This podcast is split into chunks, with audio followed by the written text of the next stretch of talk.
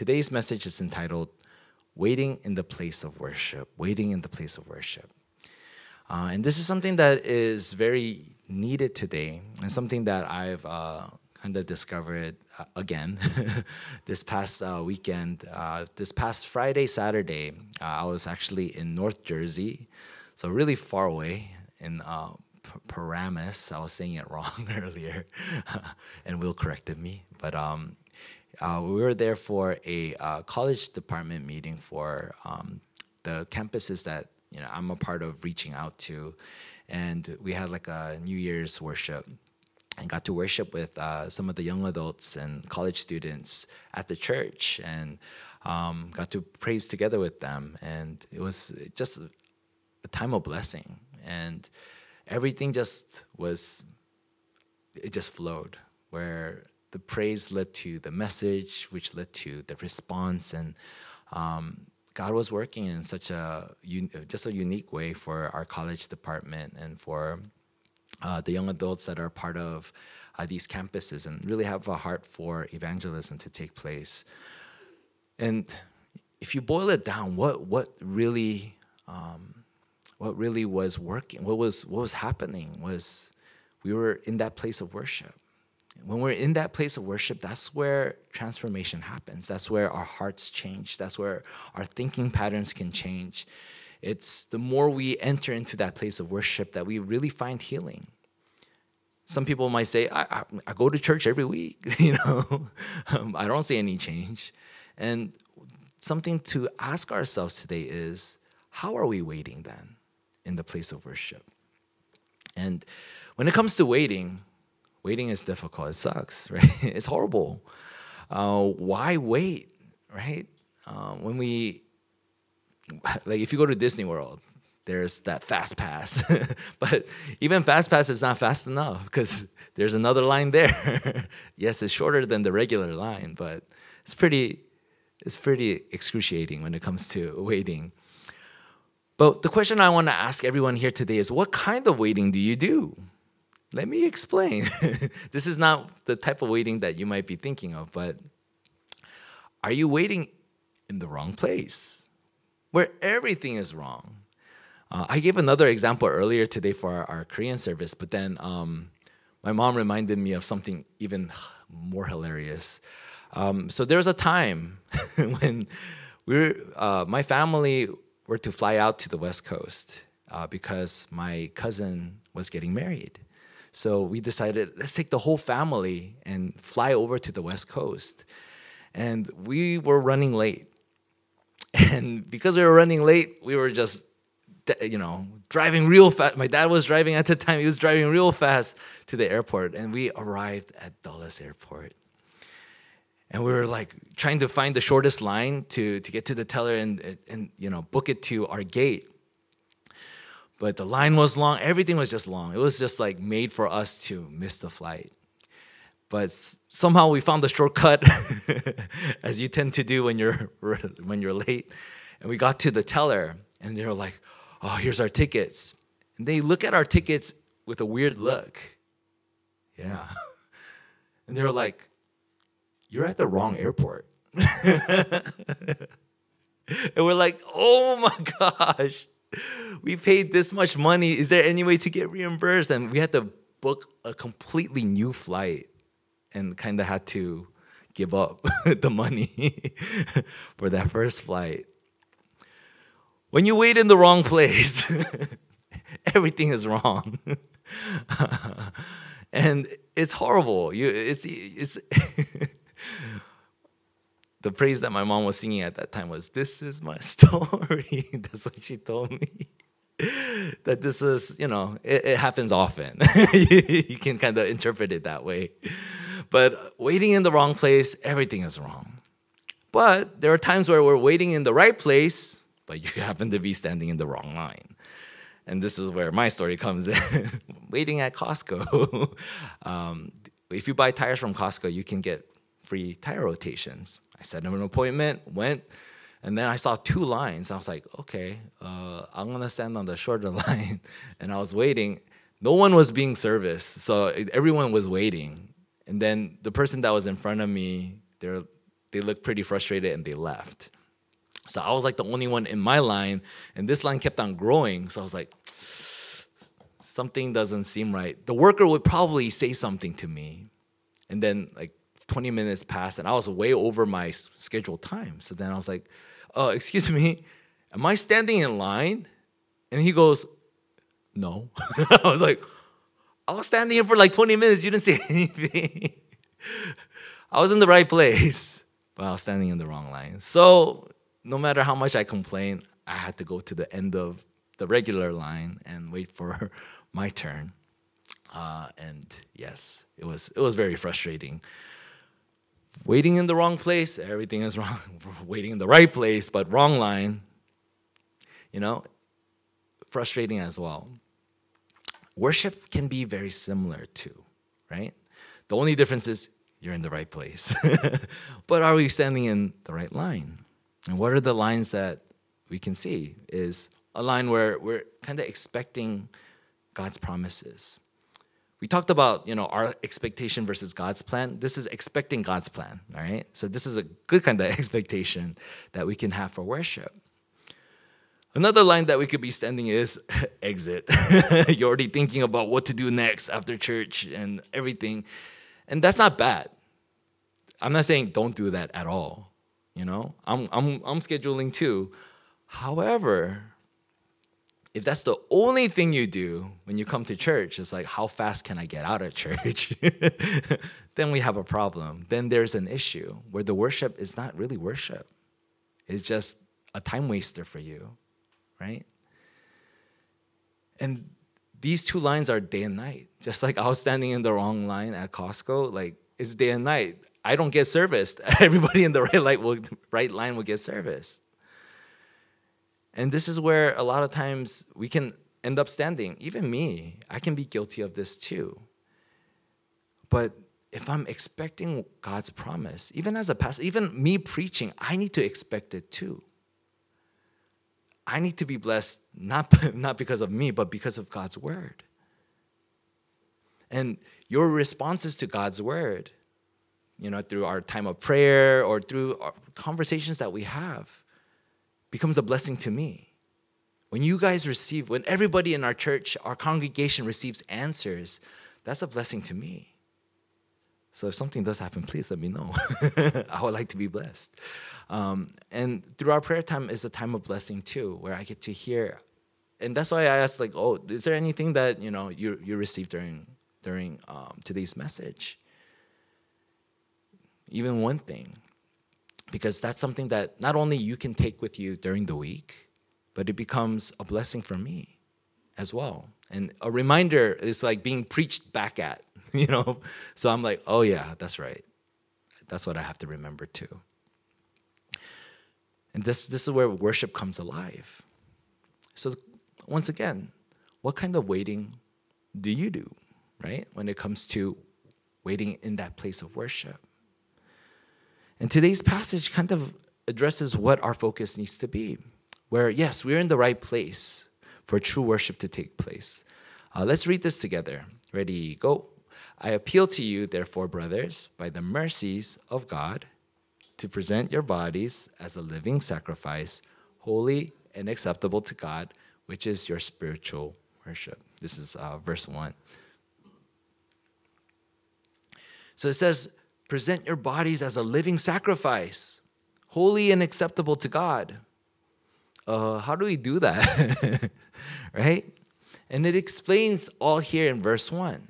How do we come before God who is ho- so holy and me, maybe not so holy? How can I present myself before this God as a holy and acceptable sacrifice, a living sacrifice, not a dead one? Before God by God's mercies. We talked about this uh, a couple weeks back the difference between grace and mercy. Grace is being given what you don't deserve, right? Forgiveness, salvation. This is all God's grace. Mercy is taking away what we do deserve, which is God's judgment to pay for our sins, right? If you If you broke it, right? You break it, you buy it, right? And we talked about sin in that sense. For the wages of sin is death. So if we have sin, we need to pay with our life. But if we have multiple sins, how can we make extra lives? This is not a video game where we can earn extra lives or add more coins to an arcade to get more lives. You have to actually pay, and that's fair. But if you have nothing to pay with, then what do you do? You have to face the consequences. That's fair. But by God's mercies, right? Because of his mercies, we are forgiven and have a way to God's grace. It's all part of God's plan for humanity to be redeemed. And we're then made holy and acceptable. It's not because you did something well, that you either served well or you worshiped well or you prayed well. It's God's mercy. Like we're all we're all equal. We're all on even footing, even the worst of us. And it's by God's mercies when we approach Him that we're able to come before Him as a holy and acceptable living sacrifice to Him. This process is called spiritual worship. this is how we approach God. This is how we access that grace that actually changes us, transforms our thinking, or inspires our thinking, inspires even creativity. Like we we have to be in that place of worship to see these works take place. It's it's not it doesn't have to be like wildly like supernatural and you have to see people falling and all this stuff for it to be powerful or even spiritual even the early church i'm pretty sure if you saw the early church worship they were like you're probably like wow that's really simple they didn't have speakers they didn't have guitars and they didn't have electric instruments or any of that they didn't have Zoom and all this stuff. They they were just true worshipers. They were they came to that place of true worship and saw God move in power by the Holy Spirit to reach 3,000 people in one go, right? 3,000 people came to Christ, which represented 15 nations.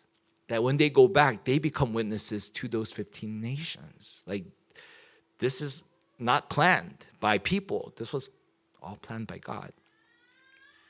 So, number two, a lot of times people stand in the wrong line, like we're talking about. And we have to think about our own state.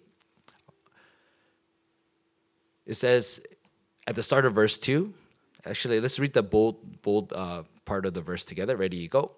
Do not be conformed to this world, right? And when you look at the world, the Bible does a great job kind of explaining the pattern that the world falls into. And it starts with idolatry. Idolatry doesn't have to be a statue, it can be, but it doesn't have to be. Idolatry is anything that we put above God. So it can be even people, even as, you know, honorable as even your family can be an idol because we place family above God. Some people might ask, What's wrong with that, Pastor? I really love my family. I think I love my family more than God. And then I'll kind of respond nicely, of course. You're no. I'll say, I mean, can you can you infinitely love your family? We're limited. Yes, we love our family. I'm not saying don't love your family. But you need to know where that source of love has to come from because you will run out. You'll run out of patience. You'll run out of love. You'll, you'll run out of a lot of things because just because you're human. And that's why idolatry is very dangerous because it cuts us off from one who is infinite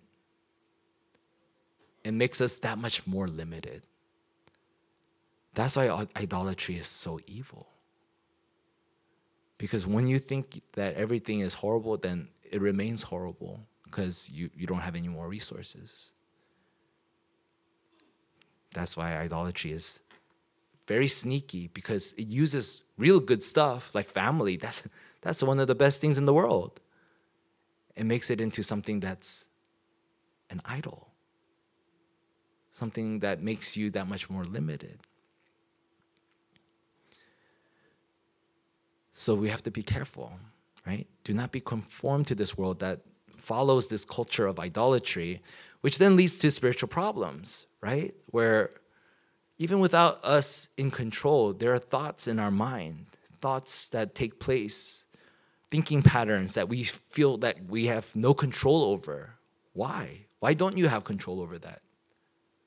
Why don't you have control over sleep or control over certain habits or certain thinking patterns. And this is not to point at anything that you're doing, but we have to recognize like mm, there might be something, you know, not only physiological, right? Take care of those parts first, right, where you can, but sometimes when you don't change your mind, there's there might be something deeper that we have to really address.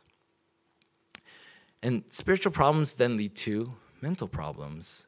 And i don't i don't mean like you know just problems that some people might have that are really serious but the biggest mental problem that the whole world faces is having no peace in your heart. You're not satisfied. Your your heart is constantly turbulent looking for the next best thing the next best thing the next best thing. There is no next best thing. Surprise. Um, it's a continual loop right where you're just constantly chasing after, but you won't get it because then there's another next best thing. It's just how the world kind of tricks people into keep going, right? But we have to understand, right? Where am I in all this? Am I stuck in idolatry? Am I stuck in spiritual problems? Am I stuck in mental problems? There's physical problems too, where, yes, with stress, no peace in your heart, it's going to affect your health. It also impacts your relationships too. There's so much brokenness in this physical world that we live in.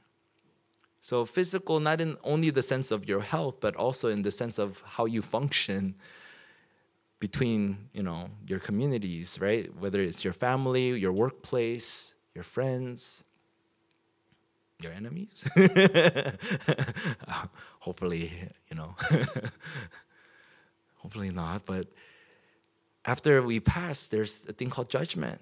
Yes, uh, this is not something that God, like this is something I have to explain to people. Uh, like God doesn't want God doesn't want to send people to hell. A lot of times people end up choosing it because they don't know that heaven is eternity with God. And there's people that don't want God. Then a place where you don't really have that much of a relationship at all with God, it, it is hell. And people choose that a lot of times without understanding the whole picture of it. We only get a, um, what's it called? Uh, we only get kind of like what the pop culture says, right? Of what heaven and hell is. Um, and it's really distorting what it actually is. And sadly, it doesn't just end with us. We, we pass on these patterns of living. We pass on these, uh, you know, even these, some of these spiritual, mental, physical problems, like we, as we kind of example it to our next generation, it impacts the next generation. Even if you don't have kids, you have underclassmen, you have people that are right behind you generationally that are looking at your generation, right? one way or another, we impact the next generation. And this leads to a very toxic culture. A toxic culture that is focused on just self centeredness, carnality, and a pursuit of false success, right? At the cost of others. And that's what we see. If you if you like hold this list and then hold the news, you can you can draw lines, so many lines. Like I see this pattern. and sometimes we're stuck in it too. You know, whether it's lightly or heavily, we're stuck here. And this is what we have to understand. Like, this is my problem, God.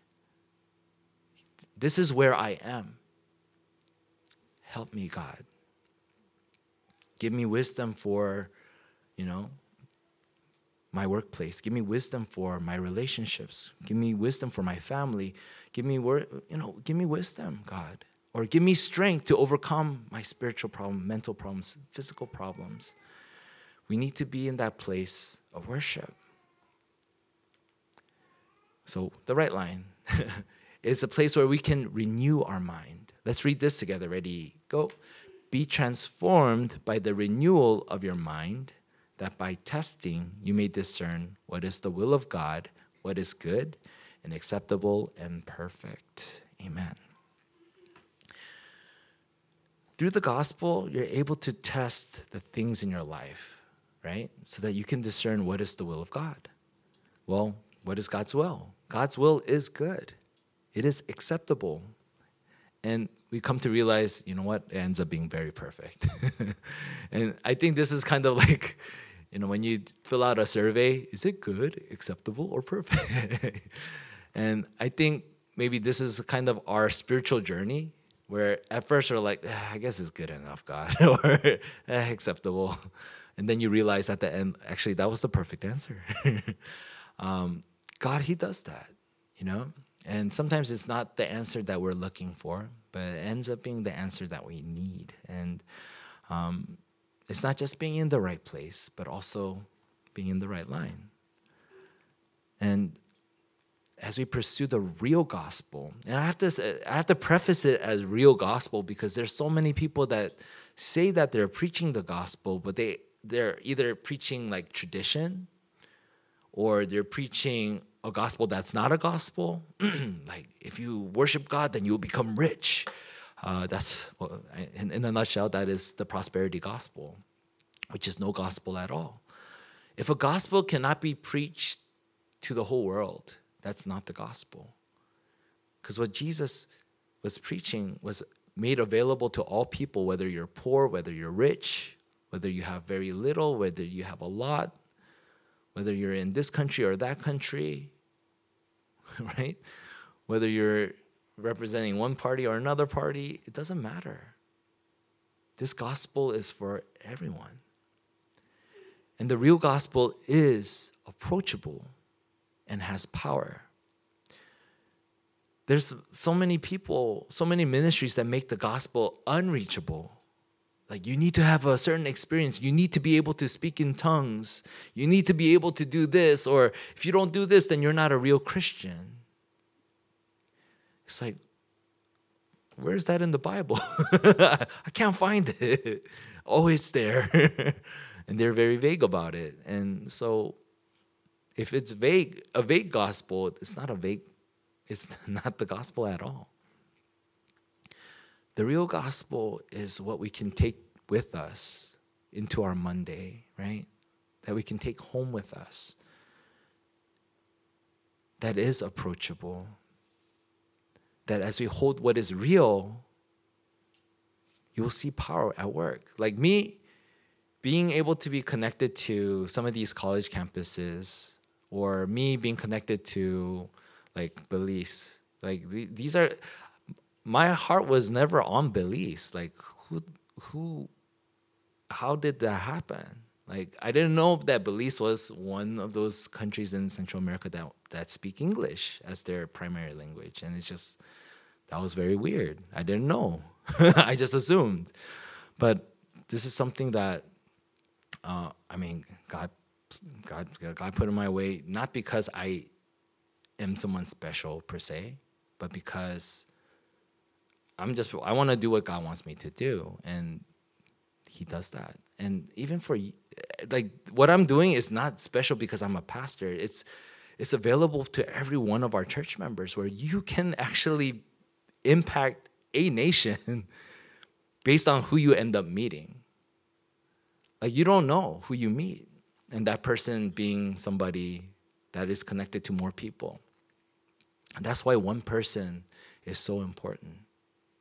One person with the gospel is so important. We don't have to have crowds in our church. If one person in our church can reach one other person, that's everything. Like that's that's my heart for our church. We don't have to have all these seats filled. Are we is what we're holding on to real? Right? Because if you have something real, then you have something to share. If we're here just to go through the motions and just make like a Christian club then, or a Christian community center, then I mean that's nice. I would, love that too. But it has to be more than that, where it is founded on the gospel first, and we build that community from there. And so our conclusion is this wait in the right place and the right line, right? And that's important. And we need to have a system that is Jesus' method, right? Not anybody else's, where we're building a place of worship. That's what Jesus did. Everywhere he, he went to the temple, built a place of worship, sharing the word.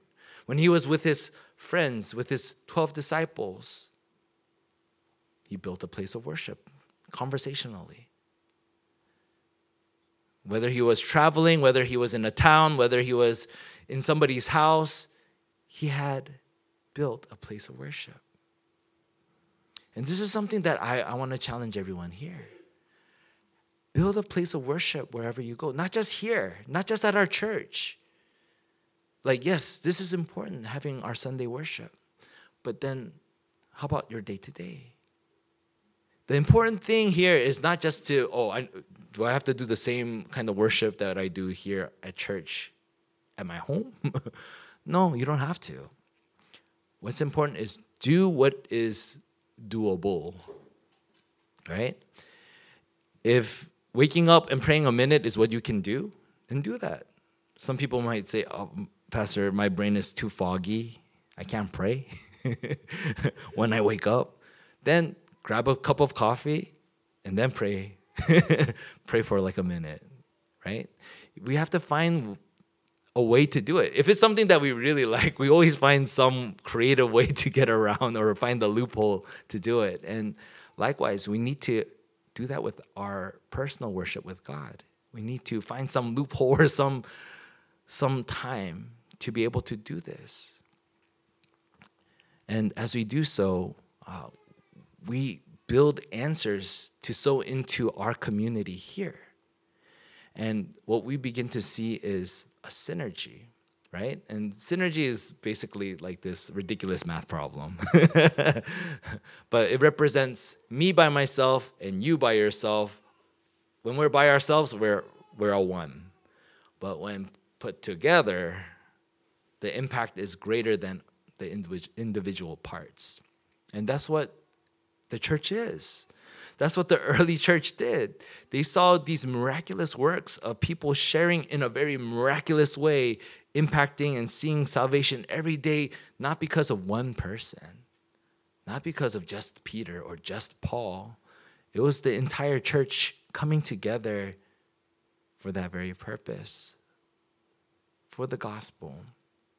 And they saw a synergy where they were moving synagogues, they were moving places of education, they're moving the nation.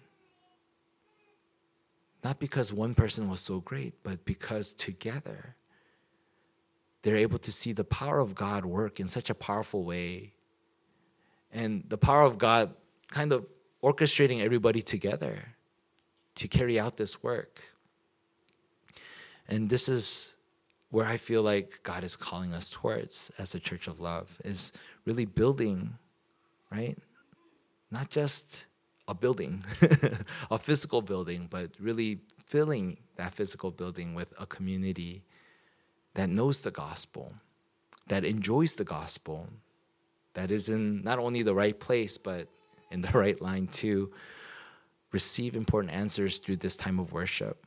So, as we hold on to today's message, let's really have that picture in mind, right?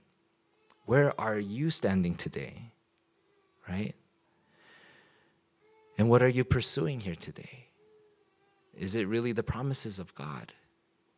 Because if it's not, then it's it's not like a you know tisk tisk tisk. It's it's actually like there's there's actually answers for you to see and discover.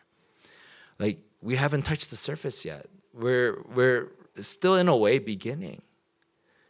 I know it's been like a couple years, but but it's we're we're beginning. And for some people, it might feel kind of like let's let's uh, you know pick up the pace, but I've seen it done wrong so many times or not well so many times that I'm kind of like really, all right, God, help us.